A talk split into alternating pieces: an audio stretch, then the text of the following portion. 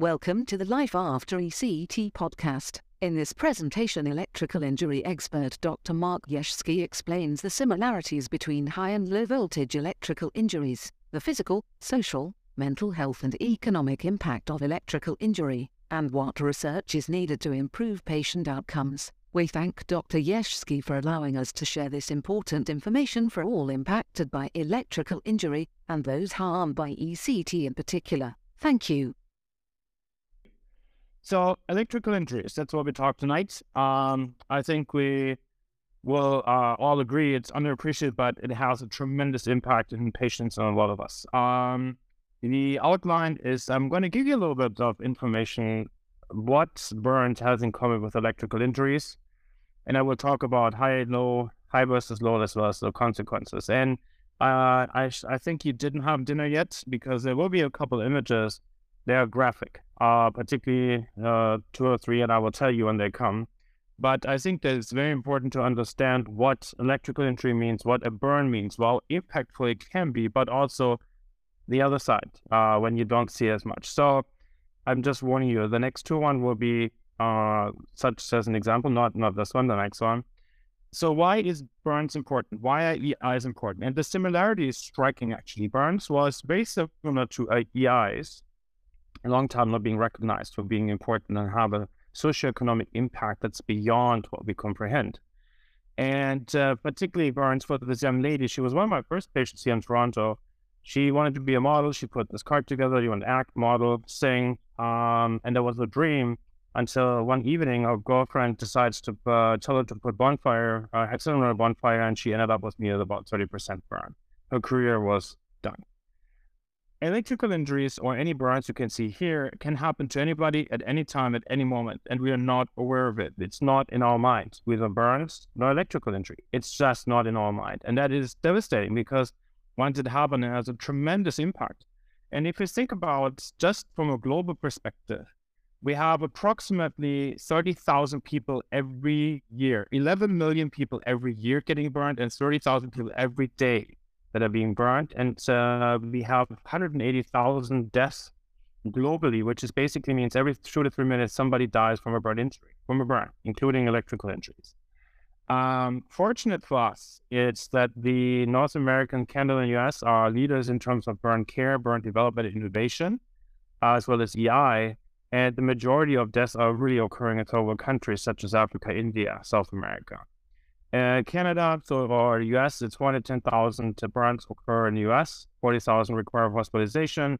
Canada, it's one tenth. We have about 44,000 ED visits and 2,500 to 3,000 hospitalizations. But look at also deaths 240 deaths, 1,000 disab- disabled patients, uh, which is quite a lot for a country uh, that is uh, a 20th of the United States. So, what happens with burns? How did burns improve outcomes or how did burns change? And if you think about burn, it's much more vis- visual. You look at this and you feel the heat, the flames, and again, a burn injury is quite profound. As this patient, he was hanging upside down in hot tar and he was 60% burned. How do you, or 70% burned, how do you get somebody who's hanging upside down in a big fire to survive? How did we change this aspect and this approach, what we haven't done in the EIs? And you can see here the burn patients, um, the burn patients' special needs are you need critical, you have critical care, you have wounds, surgery, malnourished, stiff nodes, inflammation, stress, psychiatric issues, social issues, and the list is really, really long. And how do we get him to survive? It is by a long list of specialists, not only physicians, nurses, uh, or technicians, pharmacists, and so forth. All of these are highly specialized and dedicated to the care of burn patients. And if you can see here an example from the Ross Tilley Burn Center, we have a complex medical team. We have a complex nursing uh, team there's over 150 people that are dedicated, including rehabilitation and mental health, which is very important, as well as geriatric medicine, uh, which is something novel to improve the care of these patients. And to give you an example how we take care of them, the patient is admitted in a tub room, uh, is resuscitated, stabilized, goes to the unit, goes to the OR, comes back to the unit, goes and so forth until it's been discharged. And then you basically go into the clinic, which is left lower, and then rehabilitation. And this is how we make sure our patients survive. And you can see we admit about 300 a year. We see about 3,500 outpatients just at uh, Sunnybrook. And there's another couple thousand patients at St. John's at the rehab hospital. So we are we are a high volume center. We're the biggest in Canada. And you can see here, this is what we typically see, what we admit is 72% is fire flame, 7 to 10% is electrical. So it's a big number. It's anywhere from 20 to 30% that we see our patients that are electrical injuries. So that's that's important to note for you later on. How did this work? How did our multidisciplinary approach uh, improve outcomes? You can see that's a study from a couple years ago where we in Canada compared non-burn center to burn center, just the readmission, which is something very trivial. Does the patient be needed readmitted for some care or not? And you can see here in red that burn centers have a much lower readmission incidence, which tells you right there that the care is multidisciplinary, focused on rehabilitation. It's uh, in superior to non-burn centers because, again, the complexity and the multidisciplinary aspect. It's also reflected mortality. Here you see our mortality. And I started in about uh, here at, at, this time. And since then, we really implemented geriatric mental health, rehabilitation, St. John's, and so forth. And you can see our mortality keeps on declining and declining. So we really, due to team approach, which is this picture showing you, Burns is a team approach. And it is a team approach that also raised awareness that it that got society, community, medical acknowledgement how important it is to have a team. And that's a problem for electrical injuries. It is also essential uh, that we build capacity through innovation and research. If you think about when you look at publications on burns and electrical injury, there's a tremendous discrepancy of about a 50 to 100 folds. What is really going on in electrical injury research? It's very minimal. And that is an issue because innovation and research drives this forward. And yes, this is why the patient you just saw who was hanging upside down in hot tar, this is what we strive for somebody who survives this massive injury and has a good quality of life. That's our goal for burns. And again, we, we got there quite nicely. But now translating this, uh, and again, he's our poster child. You see here, he was, uh, this is the accident. He was in the OR here, the ICU. This is a little bit of fake, but we, we acted there. Uh, but, you know, funny enough, he had uh, before his accident, he was an alcoholic, a drug abuser who didn't want to live, who actually uh, thought of committing suicide. And then he, the injury and the burns, it's, he calls it himself, it's the best thing that ever happened to him because he met the caregiver, he fell in love with each other. Her children came from, um, um, was from Asia, and he now has a family. And he says the burn thing is, again, the burn incident was the best thing that ever happened. We call it post traumatic growth. So we have some success stories. And again, we learned a lot from burns. So how can we now move on to electrical injuries? What are electrical injuries? And you see this can be extremely devastating. And just, I don't know, you, you're all electrical experts, but it's, I think history is very important. And uh, prior to common use of electricity, uh, electrical injuries were due to lightning. And 93 deaths in a year due in the US are due to lightning. We, we had two patients that one was a golf uh, was playing golf and was swinging his uh, club back and got struck by lightning. The other one was a soccer player. He was actually vital signs absence on the soccer field. They were both on TV because it was recorded with those uh, cameras that are out there now. So we see those patients as well. But before there was electricity, people died from lightning. Then the invention of electricity came. Thomas Edison, DC, George Westinghouse, AC, and funny enough, and very bizarrely enough, the first electrical fatality was in 1879. So that's some time ago. And again, what have we learned? Not a lot.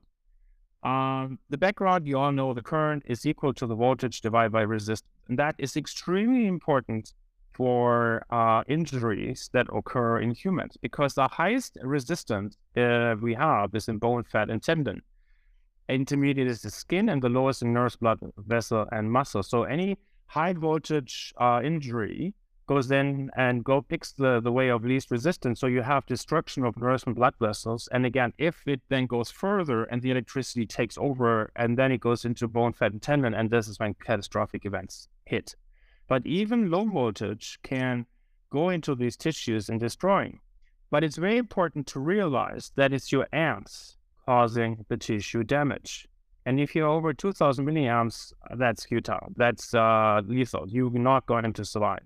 But even one milliamp, one milliamp, five milliamps, you can actually have electrical injuries, which is something that is extremely important to remember because that is such a low amp that uh, that it, it, that's a low current um, that uh, it is quite brutal uh, that can happen so quickly. In terms of voltage, there was discussion about high and low. People discuss where is what's low, what's high. Currently, the common agreement is uh, under a thousand volt is low voltage, over a thousand volt is high voltage. Uh, my record holder is uh, is almost a million. Uh, it's it's a hundred. Uh, no, it was one million volts. So it was uh, in a tremendous electric injury, and he survived this. Uh, but very common we have from this high high voltage is um, is over 500 to 600,000 kilovolts. So quite significant um, injuries that can occur. Um, when do electrical injuries occur? And again, I'm not sure you all are aware or know all of this data, but in adults, it's mostly at home. It's at work. In children, it's mostly at home. So again, US is much better in capturing data than us in Canada. Uh, but over 500 deaths a year in the US in adults, uh, workplace, and it's the fourth leading cause of work-related traumatic death. So that's quite an impactful statement. Electrical injury are fourth leading cause of work-related traumatic death. Think about this. It's not burns, it's EIs. Children are many more, there are many more cases, 2,000, more than 2,000 cases here in the US. And it's at home and it's because kids touch the outlets or the electrical, the wall outlets, put screwdrivers in there or play with toys. And uh, that's a disaster, like you can see here. Um, and I worked in a pediatric hospital, and we got a, a, a lot of pediatric patients who were admitted due to electrical injury. Um, so 10% of patients with a brain injury suffer also an electrical injury. And so in Canada, we have about six to 8,000 estimated injuries that occur every year, which in my opinion is quite a significant number. Uh, but it was, what is very concerning, it's what I learned over the last 11, 12 years since I came, is that many electrical injury patients never receive care beyond the emergency or thereafter, and there's lack of awareness. And I think that's something very important, and I'm going to emphasize this throughout my talk. You can see here, that's the number of emergency department visits. It's usually males that go more. You can see the green line much more than females. So males because they think they're handy or sometimes are stupid. I have no idea, but you can see males go more to the emergency uh, the visits and uh, than females. And you can see there is a slight decline, but I also think there was an increase uh, over five six. And the recent data, the Electrical Safety Authority of Ontario released it. I, I don't think there's a steep decline. It's somewhat plateaued. It uh, can be explained by the huge patient population of influx we have um, currently in Ontario. And what do we see in terms of hospitalizations? You can see here we plateaued as well, around 50. Alberta has about 30 to 40. Uh, Toronto has 40 to 50. The Quebec uh, used to be high, much significantly higher, and they stopped reporting because of their, their high numbers. But uh, we know from uh, some governmental con- contact this remains an issue in Quebec. Um, and you see here that the majority of electrical injuries in Ontario, and I think it's very similar to Alberta, is uh, occupational rather than non-occupational. So it's during the jobs. And it's very interesting when you look who gets hurt. It's electrician in a third. It's the lineman in 17%. Then the technicians, maintenance, light, HVACs, 14%. But 45% are building maintenance supervisor, welder, crane operators, and so forth. So people that are not necessarily educated and trained in uh, in electricity. So we need to be aware of this. That I actually think that the linesmen and the electricians are usually extremely prepared, knowledgeable, and vigilant about electricity. But where we lack is this construction um, and these building uh, constructions aspect. There, there we have a challenge. But as you can see, there is some education that we can do. And when you look at the number of allowed deficit lost time electrical injury claims, this, you see that electrocutions are by far superior to any other, even burns, second, third, fourth, whatever burns. No, it is the electrical injury causing the most time off work in any injury. And again, see here the lost time electrical injuries. It's uh, the where the services are manufacturing, servicing, construction, government, and municipalities, autonomous. So you can see that it's not necessarily our linesmen in our electrical industry that is a problem. So now I'm, I'm again, I'm not sure about the Alberta data, but in Toronto, it is really construction, the lack of education, the lack of knowledge that is a significant problem. And I think there is now initiatives. I speak to the ESA, uh, they speak to the government. So there is uh, ongoing dialogue how to improve awareness and improve uh, prevention of electrical injuries. But um, so what do we do as physicians when electrical injuries come? We just heard low voltage, high voltage. So what are the symptoms? Well, it's very easy. High voltage, burnt skin, lots of muscle, lot of skin, heart problems, organ failure, mood, um, CNS failures, vision, hearing, cardiac arrest, fatalities. It's very clear. You see, it's devastating. It's quite impactful. And there is no doubt that these patients get immediate recognition. Like this, it's a picture from our electrical safety uh, board and showing this uh, this uh, electrician worked on this panel, had a splash and electrical injury. Again, he gets immediate attention, and uh, that is something that is is maybe has an impact and a big role. And just to tell you how this happens, and a good field story is this is a 22 year old patient that was burned close to the Winnipeg border, all the way up North Ontario and he was high voltage. And you can see here there's massive damage of his bilateral arms, and he had burns to his abdomen. He was a high voltage injury of 250,000 volts. He came to us delayed. Uh, we couldn't save his arms, and he's 22. So when he woke up and his mom was there, and I consented mom, he was my patient. He is my patient. Um, I had to consent mom and said he would lose both arms, and uh, mom was like, "Well, save his life." And he's 22. And so he went through this, and again, he went rehabilitation, got specialized prosthesis, and you can see him here. Uh, there was a 20 year anniversary event. He came as a as a visitor. He actually showed up, surprisingly. He visited us, and uh, that's the same. So he really relearned how to live with this. And so even devastating injuries are not necessarily the end of of uh, of their lives. And there's people that really come through this. He's extremely positive, and he has these myoelectric prosthesis, so he can now pick up an egg and uses these automatic prostheses, as you can see here. And again, and it's something that's very important as well. The, the electrical companies, uh, the electrical community takes care of their people and support their people to actually get those prostheses or the best care possible. And I think that's very unique uh, and very important. So the, the, the take home is high voltage electrical injury. You can see the devastation. You treat it. You get the burn team. Uh, we just have to react to that and respond to that, and we do.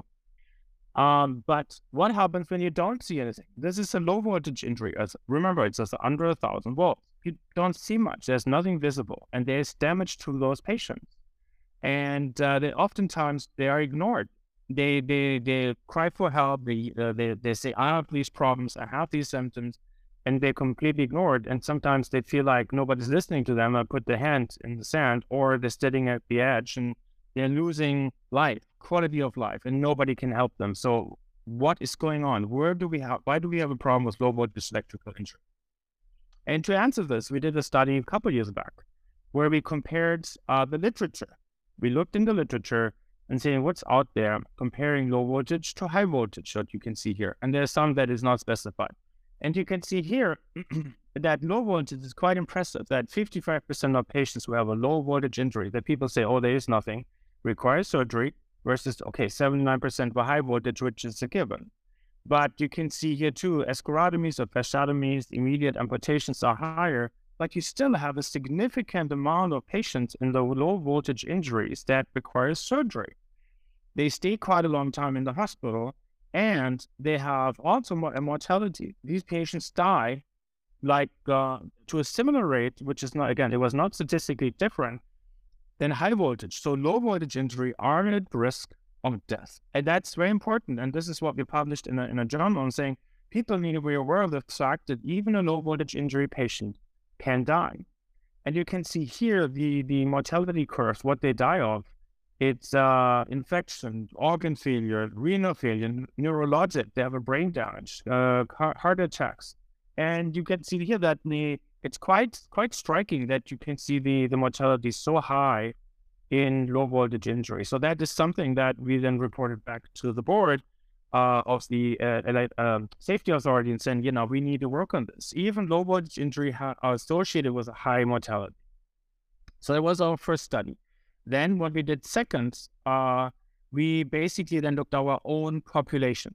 And so we admitted patients over 16 years uh, with electrical injuries, you can see it's 207 to Ross Tilley uh, acutely. And then we looked also when they went on to rehab. So we not only looked acutely, we also looked long term. And you can see here very, very amazingly that there were high voltage were 76, low voltage were 122. And you can see there is three days in the hospital, two days in the hospital, some stay longer, some stay shorter. Uh, I'm sorry, that's uh, normal 14 days and eight days.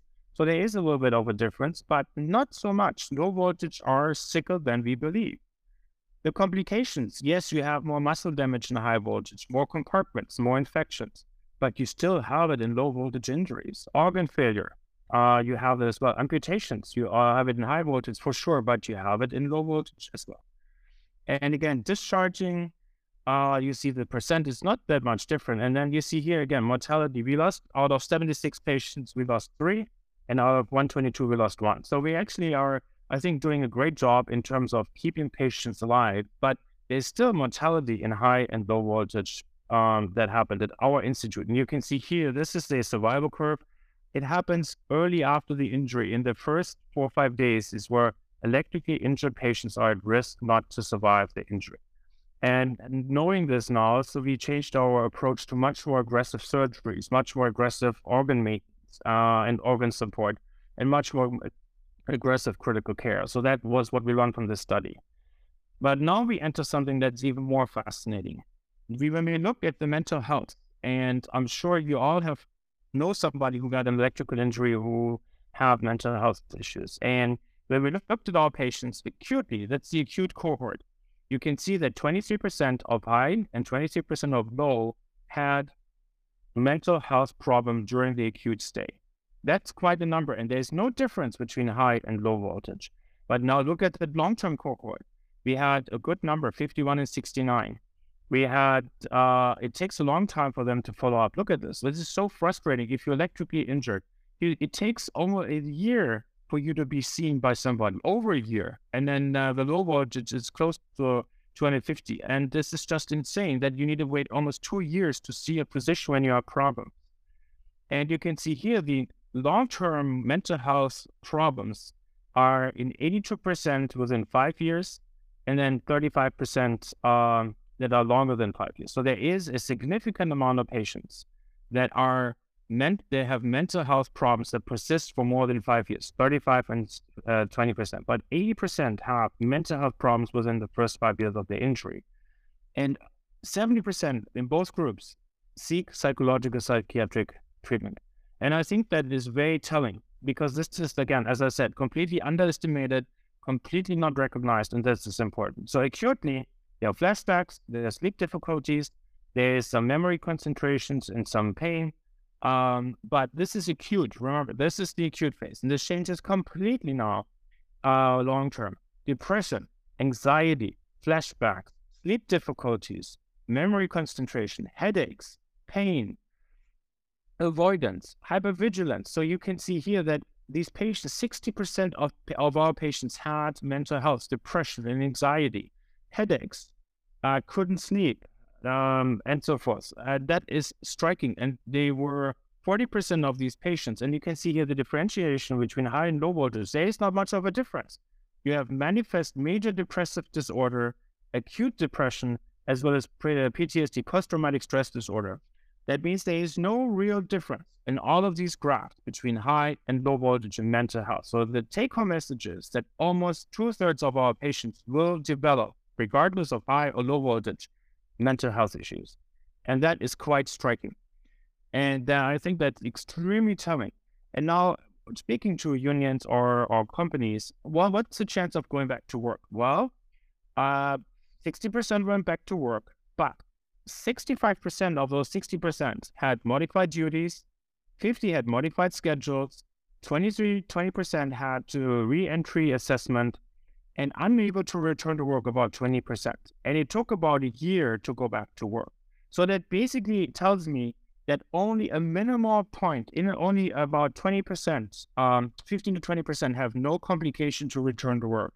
60% need modification, and 15% actually never make it back to work, 15 to 20. So that's again striking. And there is again no real difference between high and low voltage. All the attention goes to high voltage. Nobody pays attention to low voltage. And that is, in my opinion, very telling that people are not being recognized having the, the symptoms, the problems as they do.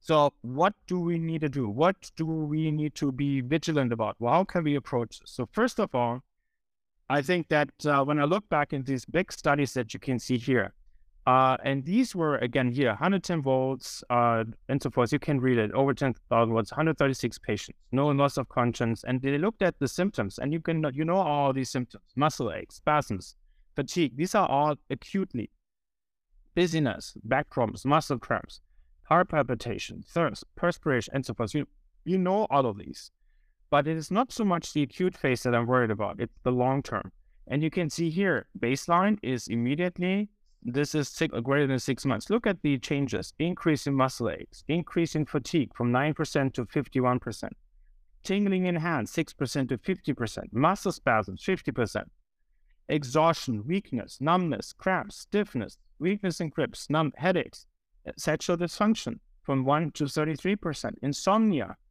fear, anxiety, lack of motivation, personality things, unexplained sadness, depression, you can see all of this goes up 20 to 30 to 40 to 50 fold. And feeling of hopelessness. I mean, this is just staggering how we have the data, but we are. I don't think that when you talk to, for example, various insurance companies or workmen's comps, the not knowing about these problems of the low electrical, in, low voltage electrical injury is is is mind boggling because they're like, oh, that that is not the injury that was before. So what can we do to diagnose this? How can we objectively point these the symptoms out? And well, I can tell you right now. So let's look at the specialty consultation, a paper from 12 some time ago. Uh, contact and flash. This is flash burn and this is electrical burn, electrical injuries. You can see here that psychology was 36 and 42%. No difference between a burn and an EI. The contact is the EI. This is the flash, so the regular burn neurology was contacted 21% and 4% here. And then you can see all those diagnostic tests between the electrical and the burns. And you can see there is nothing there. So what does it tell us? What does it tell us? It tells us that 80% of our specialty consultations are negative and 72% of diagnostics tests are negative. You can run all the MRIs, all the x-rays, all the CT scans, all the nerve conduction studies, all the EMGs. You will not find low voltage electrical injury symptoms. And that's the problem. There are no tests that show what is going on that anybody can say we can objectify this. This was a paper by Dr. Gardner. She was a psych- psychologist, and you can see the only the only hope there is is that if you use the post traumatic stress disorder um, diagnosis axis, you diagnose electrical uh, injury injured patient with depression. You can see it here in those patients. 25 of those patients, it's 80, 90% have symptoms when you use these tests. The problem is this is again subjective and it's much more you can see here. This is almost double when to scald, to flame, to chemical, and to contact. But it is subjective. And that is, again, it's a problem because you can write your letter based on your axis, based on this criteria. We see this, but nobody believes it. And there's also something staggering about it. If we ask us further, what is the cause that low electrical injury can change these symptoms? And again, I would like to shout out to Sarah, who, um, you know, have we had some good discussions and about it. What happens in some others and other patients that I have um, with Dr. Pat and so forth. And there is something called channelopathy. And you could, this, this just, I'm not going into biology, not to bore you, but this is a cell membrane. So our cells have membranes, and normally that's closed and looks good. And uh, look at these pores that come when you have a trauma. And usually the cells have minor electricity, like here on the right side. There's electricity going on there and it's opening the pores, and there's usually sodium, potassium going in and out, whatever. There's a little tiny electricity going and it's in the a thousandfold, a millionfold smaller than when you get electrically injured, even with one milliamp. It's like a million times lower. And so what happens when you injure it, those channels really get open and screwed up. So these electrical current makes these little holes, these nanopores on the wall of the cell, and they leak like a sinking ship. The cells take on water, lose their content, but they eventually die. And that's where you can go into symptoms. And the initial damage is so isolated to the path that receives the highest current. But as time progresses, the cells around it get damaged and also gets uh, destroyed. They don't have oxygen. They don't have the nutrition. They all start to die off. And that causes this neurodegeneration when people are paraplegic, when people can have uh, can walk the left side of their body, they can feel, they have the neuropathic pain, they have seizures. All of this is because those channels are destroyed. And you can see here, um, as I said, in your electrical shock by a single 4 millisecond, 500 millivolt pulse may decrease 20%, 4 milliseconds, 500 millivolts. Where do you have 500 millivolts? 400, 4 milliseconds it actually changes 20 to 30% of those channels. So even licking a battery can destroy channels. Don't lick batteries. Just you need to be sure that everybody understands low voltage electrical injuries can be millivolts at milliseconds can cause damage to the cells. And that's devastating. And look at the symptoms of these channelopathies. Just look at that when you look, there's diseases that cause channelopathies, genetic diseases. But when you look at these, the symptoms of these channelopathies, it's muscle spasm. Well, we have that. Dystonia, we have that. Fasciculation, that means shaking. Yes, we have that. Can't walk. Weakness, paralysis, hemiplegia, chronic pain, seizures, migraines, long-term heart alterations, kidney problem. Does it sound familiar to you? That's exactly the symptoms I described earlier when you have low voltage injury. So those mini, mini micro nano voltage channels, when they destroyed, they can cause these symptoms exactly as as described.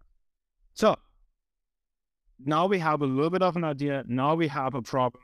Now we have it identified, but now where we go from here. So what can we do as as electrical injury uh, industry or supporters or knowledge? Well, I think we need to really go out and raise awareness of society medical field, particularly particularly insurers, particularly workman's compensations, particularly employers, have to be knowledgeable about electrical injury. On a molecular level, on a mechanistic level, identify channels, but what can you do as a patient? Lifestyle changes, dietary modifications, awareness of triggers, because usually, like seizures, when you have certain incidences, can trigger it. So people need to change their lives. But again, people also need to be understood what happened in order for them to change their lives. So that's, I think that's very much key. And in order to do this, we need to build bridges. And for example, that's what we did uh, at Sunnybrook and St. John's. We built an electrical injury program. And it is a collaboration between St. John's, Sunnybrook, North Redwood, WSIB, Critical, Hydro One, Powerwork Unit, Electrical Safety, Toronto Hydro. And we started this about 11, 12, 13 years ago. And the expertise that is now coming from there is quite unique. And we have a multidisciplinary group I'll show you in a second. Uh, but also what we to treat patients, but what we also have is novel technologies to improve the outcomes of the eye patients.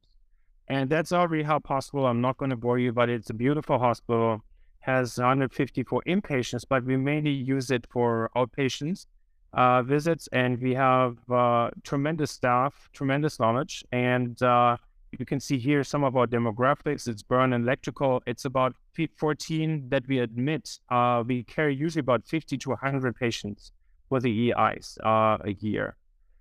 And uh, what we do, what we implemented, look at this. This is exactly, does it look familiar to you? We copied the burn team. This is where I circle back to the beginning. We copied the team physicians, physiatry, psychology, psychiatry, nursing, pharmacy, and so on. Exactly the same specialties that help burn patients to survive. This is what we're doing now to help EI patients to thrive and restore their lives. And I think that hopefully will make a difference. And what we also do is raise awareness. We go to the government, we go to Workman's Comp, to WSIB, we reach out, we give presentations, we really raise awareness throughout the nation.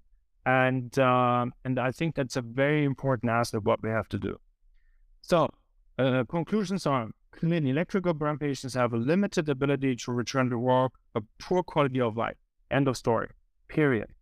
And it's completely ignored. And it's long term that the, the, consequences are most pro- prevalent and dominant.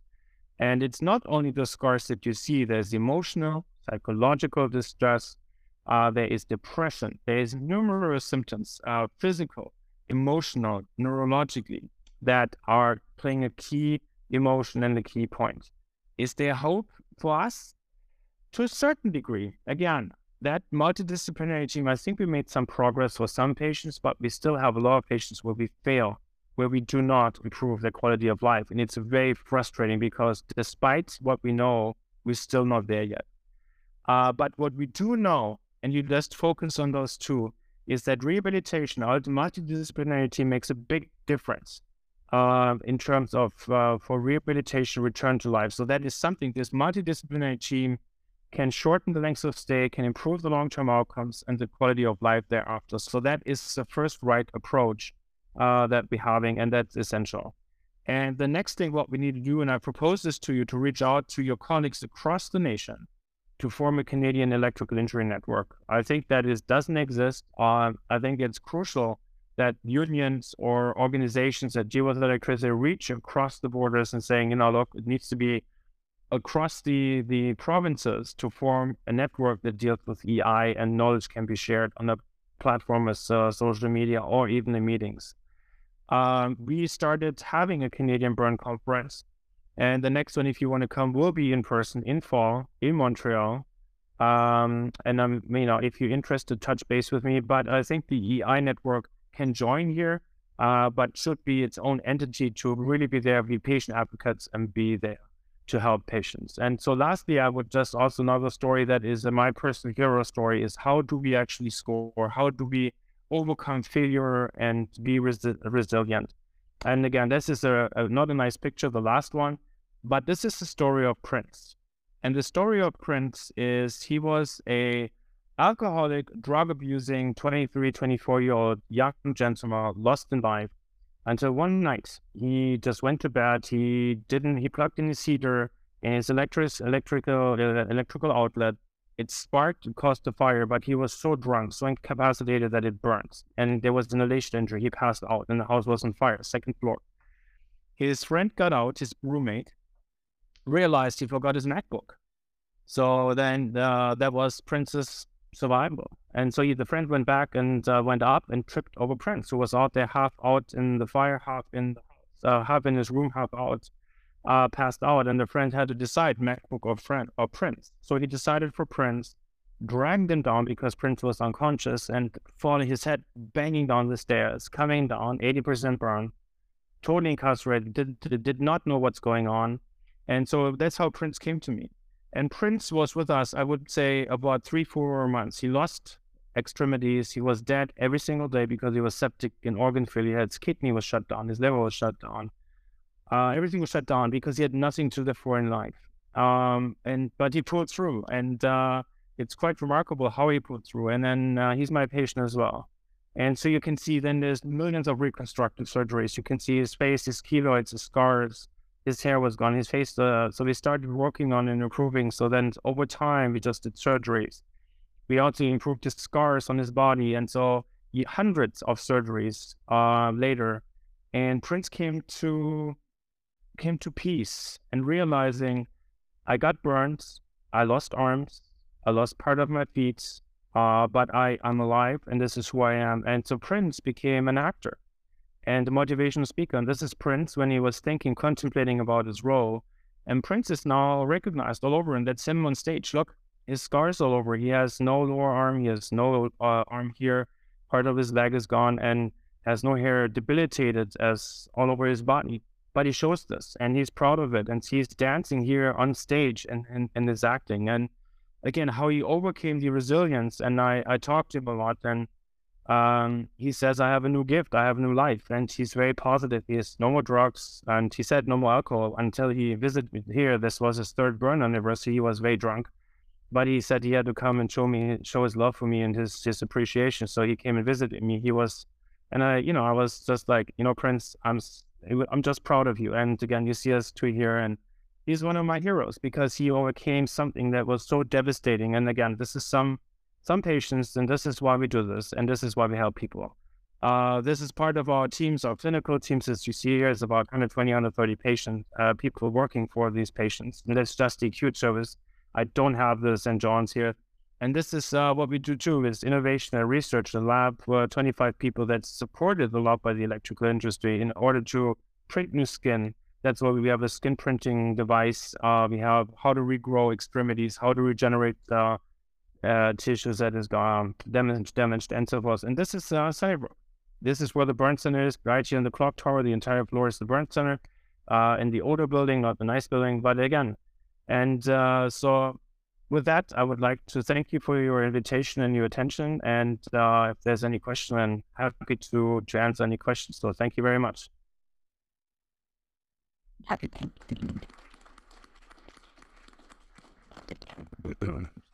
So that's a lot of great information. Thank you, Dr. Jeschke. We're very grateful for you sharing all that information with us and the illustrations. Um, I guess we would like to open up the floor for questions. Um, I think we have the technical technological uh, capabilities to uh, do that with folks from home. So we'll open up the floor for any questions for Dr. Jeschke. Jeffrey, you raised your hand, so unmute yourself.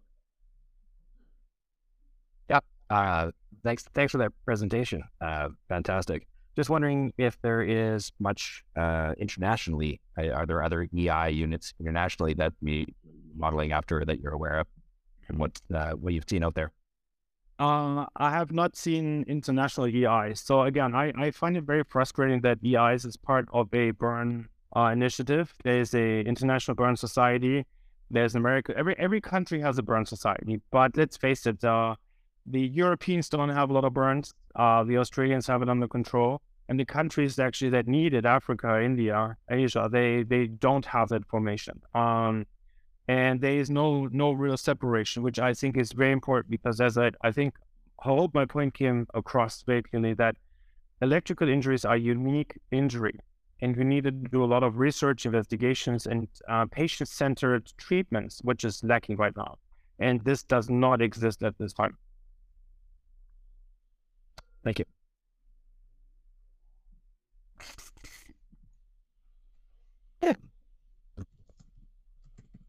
Sarah, I see your hand too.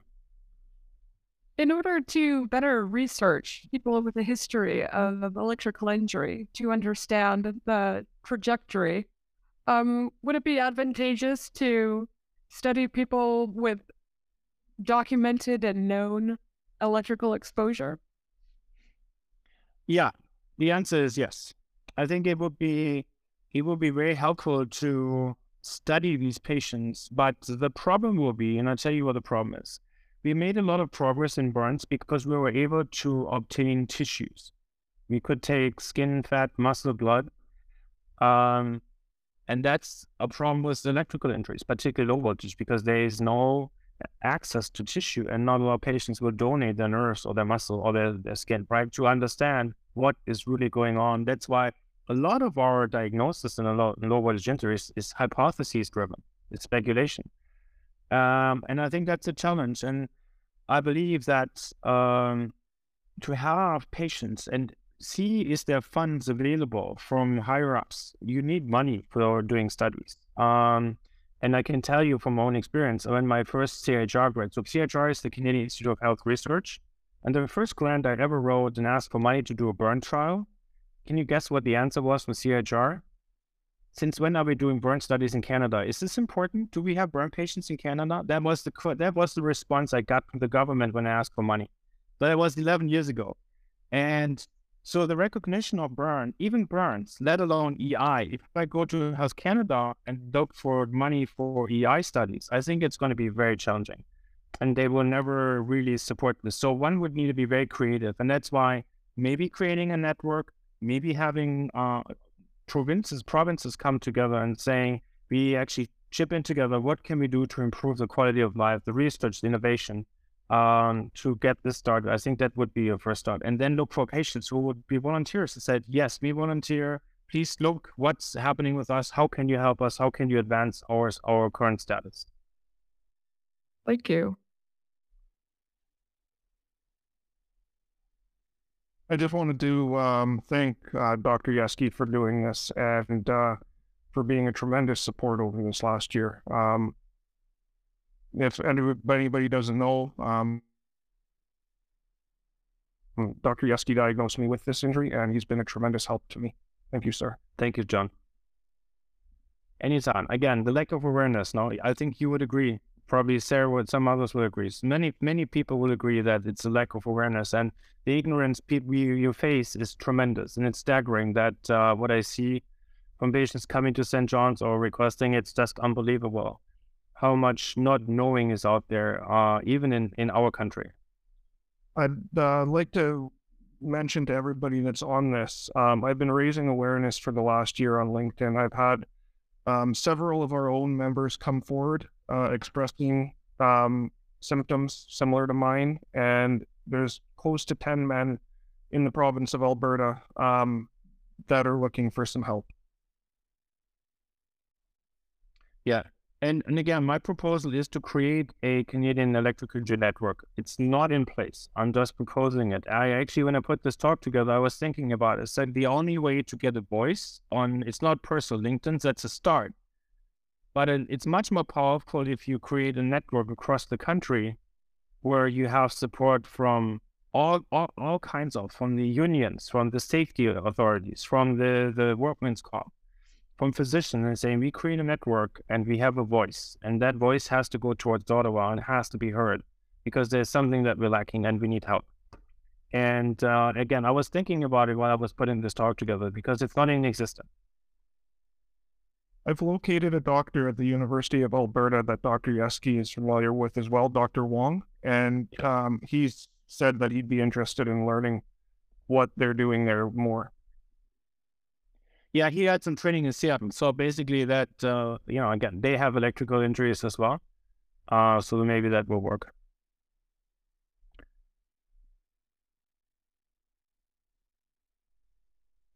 Any other questions? I, I don't see hand. Maybe the audience. Anything else? Sarah, yes. Could you please speak to the uh, neurological problems that people develop that progress? Yeah. So the um the neurologic it's uh it's like a chameleon. It's very complex. I've seen patients that have uh, stroke symptoms. I've seen patients that have one side of their body they can't walk. I've seen patients that have I, I actually have seen it all migraines, headaches, lack of concentration, can't sleep, pain, uh, neuropathic pain, this the shaking of your your muscle, the fasciculations the insomnia, the lack of concentration, the uh, GI problems. For example, there is no bowel movement or constant nausea after eating, which is again probably nerve related because it doesn't transport the food. I can go on and on and on on that list. Um, there is there are so many symptoms and they are so non-specific. And then what usually happens is you go to a doc and say, "Oh, I have these headaches." So then they do a CT scan, nothing. They do an MRI scan. They say, minimal changes, white matter changes, which means nothing. They're like, well, there's nothing. Sorry, can't help you. Then they do EEGs, nothing. EMGs, nothing. But you have these symptoms. And that's that's the problem what I tried to delineate in the talk. Uh, you have a million symptoms neurologically, but there is no clear test that can diagnose what this actually is. But if you look, open up a neurology textbook and you look at all the symptoms, electrical injury can have all these symptoms, every single one.